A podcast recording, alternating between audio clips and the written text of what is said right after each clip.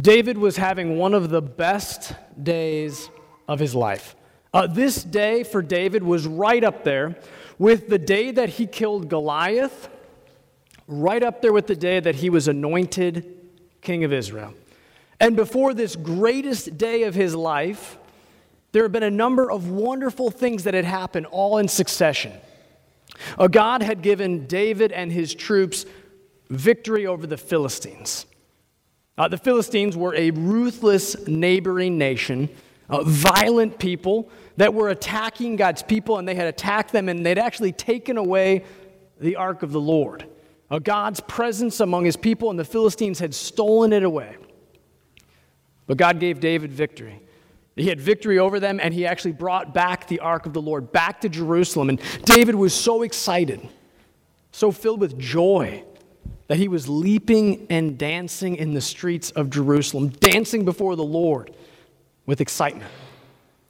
And then riding this emotional wave, David then goes to Nathan the prophet. And he tells Nathan, I have an idea, I have a plan. He says, See now, I dwell in a house of cedar, but the ark of God dwells in a tent. See, the ark of the Lord, uh, from the time of their wilderness wanderings up until this point, was housed in a tent, a tabernacle.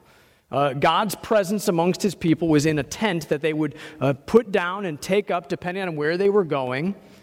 And David saw this as a problem. He said, I live in a house of cedar an established place. But God, his presence among his people is in a tent. Said, This isn't right. I'm going to do something about this. I'm going to build a permanent structure, a temple, a house for the Lord.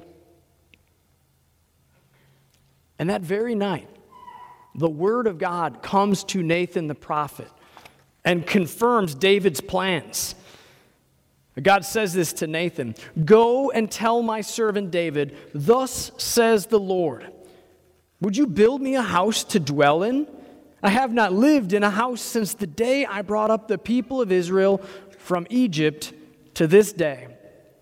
But I have been moving about in a tent for my dwelling. So God confirms David's plans to build this house for the Lord. But then God does him one better. He takes it even further. Moreover, the Lord declares to you that the Lord will make you a house, and your house and your kingdom shall be made sure forever before me. Your throne shall be established forever. See, David thought that he was going to build a house for the Lord. And God says, How about this? How about I build you a house forever? Uh, David had these, these plans and God just blew them out of the water, way better than he could have imagined, way bigger, way greater than David could have ever conceived. This is a good day for him. This is a great day for David. And because of that, he takes courage and he comes into the house of the Lord and he prays to God. He says this Because of your promise, and according to your own heart, you have brought about all this greatness to make your servant know it. Therefore, your servant has found courage to pray this prayer to you. And now, O Lord God, you are God. Your words are true, and you have promised this good thing to your servant. See, on one of the greatest days of his life, when God promised him blessings upon blessings, when God promised to him, I'm going to build your kingdom now and forever. David yielded to God's plans. He came to God, yielded to his plans, and he prayed, You are God, your words are true, you have promised this good thing. Jesus was on the verge of the worst day of his life the worst day, the, the hardest day, the day of the greatest challenges he would ever face. Uh, this day that's about to happen for Jesus was going to make all other challenges and struggles seem like nothing. 40 days in the wilderness going toe to toe with Satan was going to be eclipsed by what was soon going to happen next for Jesus. Uh, the threats and the hints at arrest and death were soon going to become plans for arrest, plans for death, a reality as he's hanging on the cross. And this verge of the worst day of his life had a number of events before it that made this the hardest week of his life. We call it Passion Week, a week of suffering for Jesus, one after another. Challenging events. A Palm Sunday. Palm Sunday, a day that we, we often think of pomp and celebration. Uh, there's waving palm branches, there's people shouting Hosanna, putting their cloaks on the road. And it was a day of celebration, but it was also a day in which Jesus realized what was coming. He knew the plans that were being enacted, he knew what was on the horizon. And right after coming into Jerusalem, Jesus gathers his disciples around him and he says to them, Now is my soul troubled. And what shall I say? Father, save me from this hour? But for this purpose, I have come to this hour. And after Jesus arrives in Jerusalem on Palm Sunday, he begins teaching, teaching his followers. He teaches them in parables. But as he's teaching, the Pharisees and the religious leaders are, are leaning in and they're listening to everything he says, trying to find something, some way they can trip him up, some way they can use his words against him to arrest him. Matthew 21, we hear this.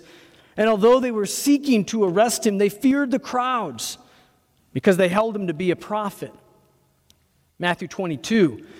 Then the Pharisees went and plotted how to entangle him in his words. But Jesus knew what was coming.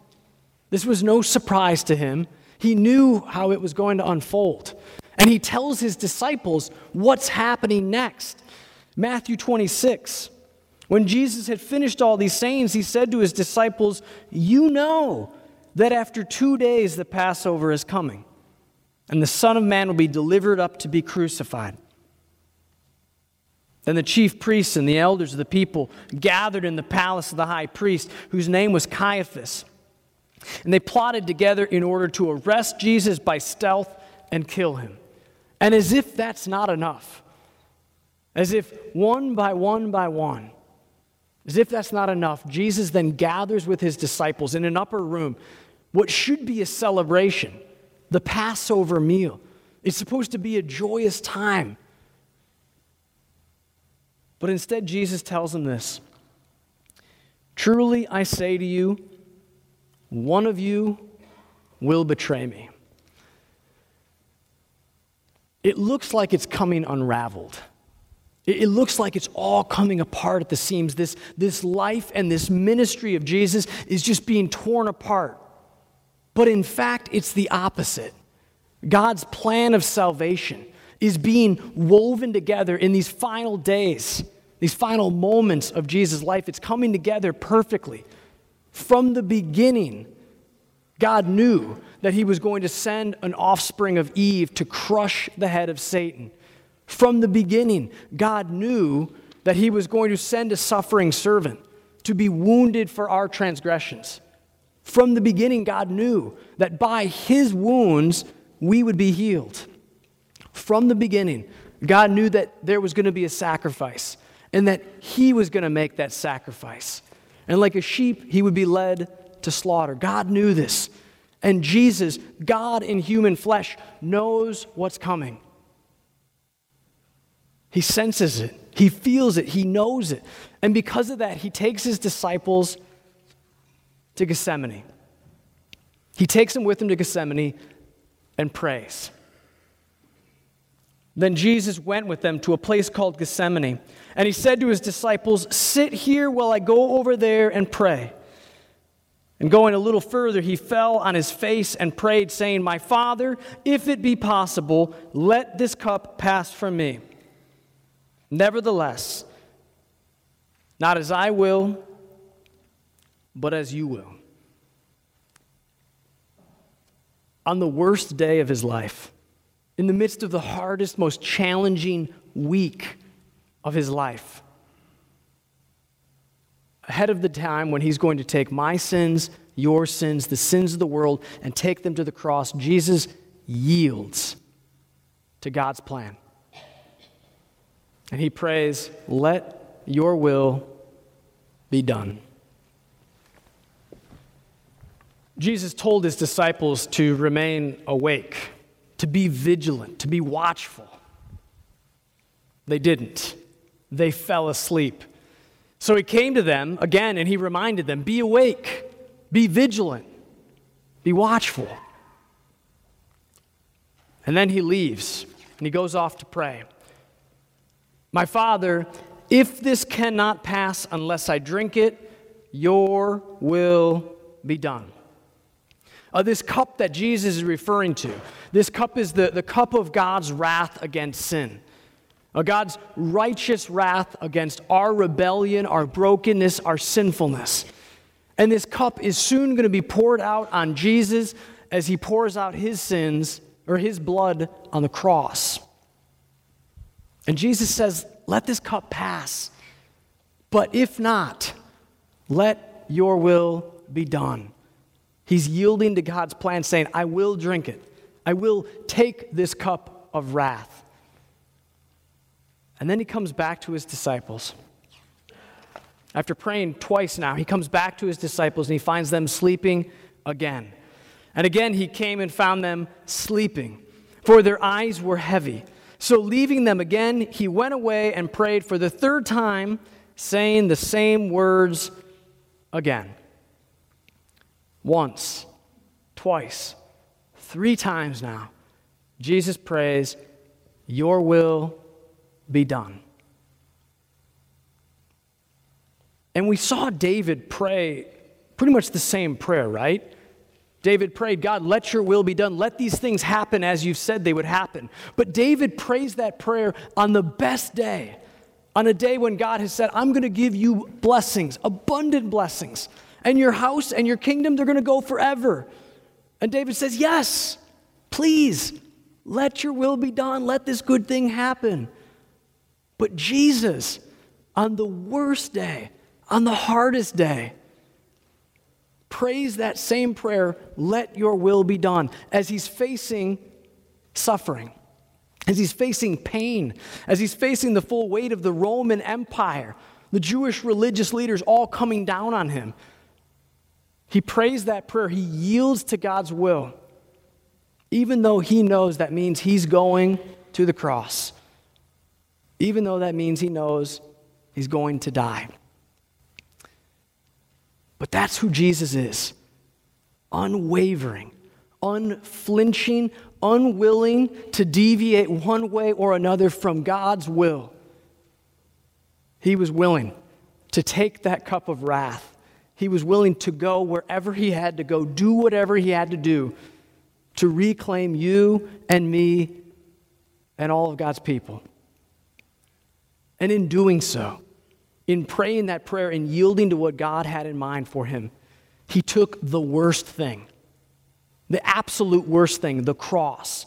He took the worst thing, death, and he turned it into our best thing salvation, forgiveness, eternal life, peace with our Creator. He took the absolute worst and He turned it into your very best. That's who He is. And because of Christ Jesus, because of what He's done, we hear these words, Philippians chapter 4. We get to pray these words Rejoice in the Lord always. Again, I will say, rejoice. Because of Christ Jesus, because he yielded to God's plan, because he drank that cup for you and for me, we get to rejoice in the Lord on sunshiny days, on the best days, when things are going well, when God's blessings are filling our life. But because of Christ Jesus, because he's taken the worst things and given us the very best, we get to rejoice in the Lord on the worst days when suffering and pain and hardship and death are all around you. And because of Christ Jesus, because he's yielded to God's plan, because he didn't choose his will but God's will. Because of that, we get to rejoice in the Lord today, tomorrow, for all eternity. This is most certainly true. And now may the peace of God, which surpasses all understanding, guard your hearts and your minds in Christ Jesus to life everlasting. Amen.